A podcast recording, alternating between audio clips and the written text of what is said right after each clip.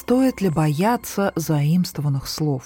Почему язык меняется и как его сохранить? Настало время отделить домыслы от фактов. На эти и другие вопросы отвечает лингвист, переводчик-синхронист Анастасия Муштакова. Взаимовлияние языков нельзя недооценивать. Насколько сложно отслеживать этимологию? Этимологию отслеживать очень и очень сложно. Представим, что мы хотим найти, кто у нас был пра-пра-прадедушкой нашего родственника. Вот это поиск этимологии слова. То есть это то, что скрывается где-то глубоко в истории. Что осложняет поиск э, этимологического происхождения слова, так это то, что э, если, например, слово было заимствовано, оно могло быть заимствовано какими-то неочевидными путями. Слово изначально какое-нибудь греческое, но оно сначала ассимилировалось э, в немецком, потом его позаимствовали французы, а в русский пришло уже из Франции. И поэтому докопаться до этого беглеца, как он пришел, практически невозможно.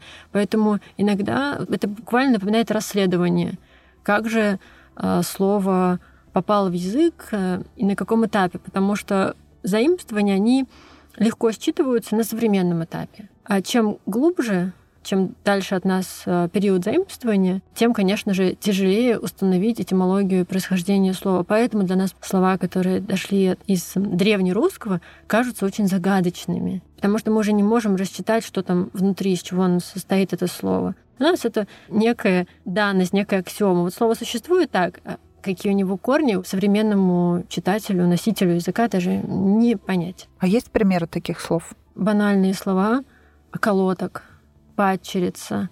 Чем, конечно, ты старше, чем больше ты читаешь, тем тебе легче установить связь там падчерицы, чери, дочери, да. Или наоборот, бывают случаи, когда очень хочется понять, как же слово произошло, и есть взаимосвязь между словами, и носители активно пытаются заниматься так называемой народной этимологией и искать связь. Хороший, мне кажется, пример — это работа и раб. Когда люди начинают видеть, наверняка слово «работа», она от слова «раб». Так утверждать нельзя. Когда-то в глубине истории они имели один общий корень, но сейчас это разные слова с корнями «раб», с корнем «работ». Нельзя говорить, что работа, она произошла от рабства и от этого понятия, потому что на тот момент, когда эти два слова были связаны, возможно, у них и значение было немножко другое, об этом забывают. Но народная этимология, она вот живет, потому что человек всем пытается осознать и лучше осмыслить какие-то явления, увязать их в какую-то систему. А если это новое явление, вообще понять,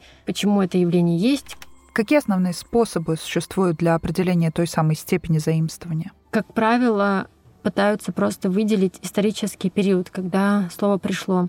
И чаще на первом этапе вообще занимаются тем, чтобы определить какой-то тип заимствования. Какие бывают э, типы заимствования, когда мы слово просто взяли целиком к себе и перетянули. Или неожиданно понятие перевели на русский язык. Или позаимствовали, скалькировав. То есть вот определяют сначала первый источник, где оно употребилось. Очень ценные письменные источники, где пытаются отследить первое использование этого слова. А какой процент словарной базы могут составлять слова, которые появились у нас из-за неправильного перевода с другого языка? Язык — самонастраивающийся организм, поэтому те слова, которые приходят, он в себя ассимилирует. На самом деле процент таких слов минимальный. Многие люди, кто начинает особенно учить иностранный язык, начинают жаловаться на то, что как же так ужасно в русском языке используют названия особенно городов, должен быть э, никакой не Париж и не Бергамо с таким ударением, а Бергамо и Пари. Что это такое за ужас? Правильная это или неправильная передача названия э, на русском языке? Нельзя говорить об этом. Все, язык уже сделал так, он сделал свой выбор, помимо нашей воли. Мы понимаем, что язык это инструмент. Все-таки может ли человек попытаться его настроить? По аналогии с музыкальным инструментом, или это совершенно бессмысленно и нужно, наоборот, подстраиваться под изменение языка, поскольку это неизбежный процесс? Это двусторонний процесс. С какими-то изменениями языка, скорее всего, человечеству придется смириться. Например, если мы видим использование слова в новом значении, нетипичном для него, если это один раз кто-то употребил, два раза, три, то это пока единичный случай. Когда это придает массовый характер, то это становится тенденцией. Если вдруг реально станут активно говорить «не звонит», а «звонит», и никто ничего не будет предпринимать, то в какой-то момент это станет тенденцией, и когда-то, возможно, станет новой нормой. И тут уже ничего не сделать. В то же время язык можно поднастроить.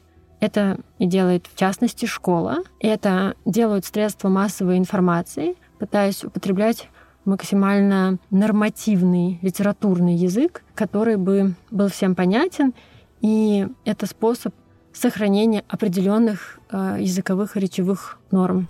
Тяжелее всего перемены языковые воспринимаются старшим поколением. В частности, сегодня многие обеспокоены тем, что дети предпочитают заменять некоторые слова англицизмами, чтобы чувствовать себя комфортно среди сверстников. Стоит ли переживать по этому поводу, или это всего лишь дань изменчивой моде?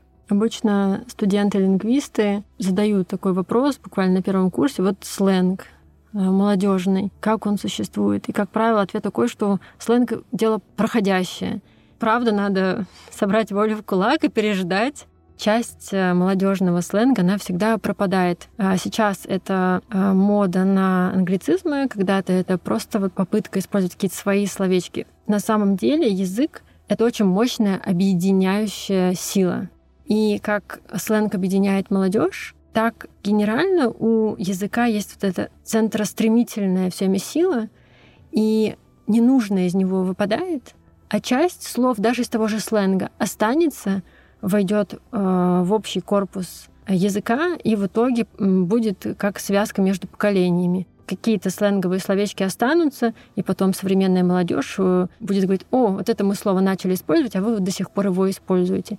И то же самое со сленгом бабушек, дедушек, всех поколений. Всегда что-то проникает в языке, потому что он всегда отбирает что-то, что можно привнести в копилочку, и тем самым связать все эти группы. Из примера еще такого сленга анимешников. Вроде бы они там говорят на своем птичьем языке для многих, который тоже, мне кажется, многих пугает, что о чем они вообще, что происходит. Но при этом они подарили интернет-сообществу няшку и няшных.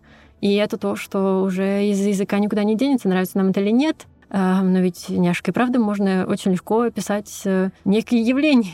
А, поэтому сленга пугаться не надо. Главное — уметь использовать все регистры языка. От сленга со своими сверстниками до нормативного языка, если ты пошел в банк карточку оформлять или сидишь с бабушкой чаевничаешь, она тебя не поймет. Главное — уметь различать, что когда уместно. А так в сленге нет ничего опасного. Чаще всего работники сферы медиа — это радио, телевидение — в поисках того самого норматива, какого-то абсолюта, начинают теряться и запутываются в каких-то своих даже вкусовых предпочтениях. Судей. Будто бы язык не поворачивается, хочет сказать судей. Или те же самые брелоки. Как с этим справляться профессионалам сферы? Пытаться, конечно, использовать а, норму. Но вот с теми же брелоками, я думаю, что через какое-то время ситуация переломится. Потому что норма, она записана в словарях, по вхождению слова. Да, вот пришло слово, лингвисты посидели, подумали, посмотрели, что оно используется, и вписали его в словарь с определенным ударением. А речь возьми, но неудобно говорить. Из древля и из кони, да, это то, что тебе встроить в твою речь достаточно тяжело. И поэтому норма начинает смещаться. Так постепенно появляется второе нормативное ударение. Основной совет всем людям, которые работают языком, следовать норме орфоэпии. При необходимости слова избегать, да, поменять, потому что, правда, не все слова русского языка хорошо звучат в некоторых формах. Либо иногда осознанно пойти на нарушение этой орфоэпии в угоду благозвучию, потому что это одна из тоже важных составляющих благозвучия языка. В этом плане очень интересная история с прекрасным словом «йогурт». Годами в словаре оно было вписано как «йогурт», и это было правильное ударение. Но никто же так не говорил, и никто друг друга пальцем не тыкал, не говорил, что как ты можешь, это же йогурт, а ты опять покупаешь йогурт. Да? Ни у кого бы язык не повернулся какого-нибудь диктора обвинить в том, что ах, какой ужас, вы сказали вот неправильно. Просто потому что в словаре написано, потому что ну, не звучит. Некрасиво, непонятно, какой-то скандинавский монстр-йогурт. Но, кажется, произносить граффити, а не граффити представители медиасферы уже приучили общественность. Если сообщество объединится в своем порыве говорить иначе, в какой-то момент медиапространство точно поменяет что называется узус, то есть то, как язык реально используется. Потому что кто придумывает правила русского языка? Никто не придумывает. Лингвисты пытаются их записать, но они должны держать ух по ветру и понимать, что ой, что-то поменялось. Но если вот не звучит, скорее всего, язык это передает, переломит, и в итоге та форма, которая нам приятнее и удобнее, она победит. Выпуск дослушан тобой до конца, а это значит, что информация оказалась полезной. Не забудь поставить лайк и подписаться, чтобы не пропустить следующий выпуск. Оставить комментарий ты можешь в разделе «Оценки и отзывы» на Apple подкастах или в группе «Подкасты Inspirit Studio» ВКонтакте. Там же ты найдешь другие проекты нашей студии. Ссылка в описании к этому выпуску.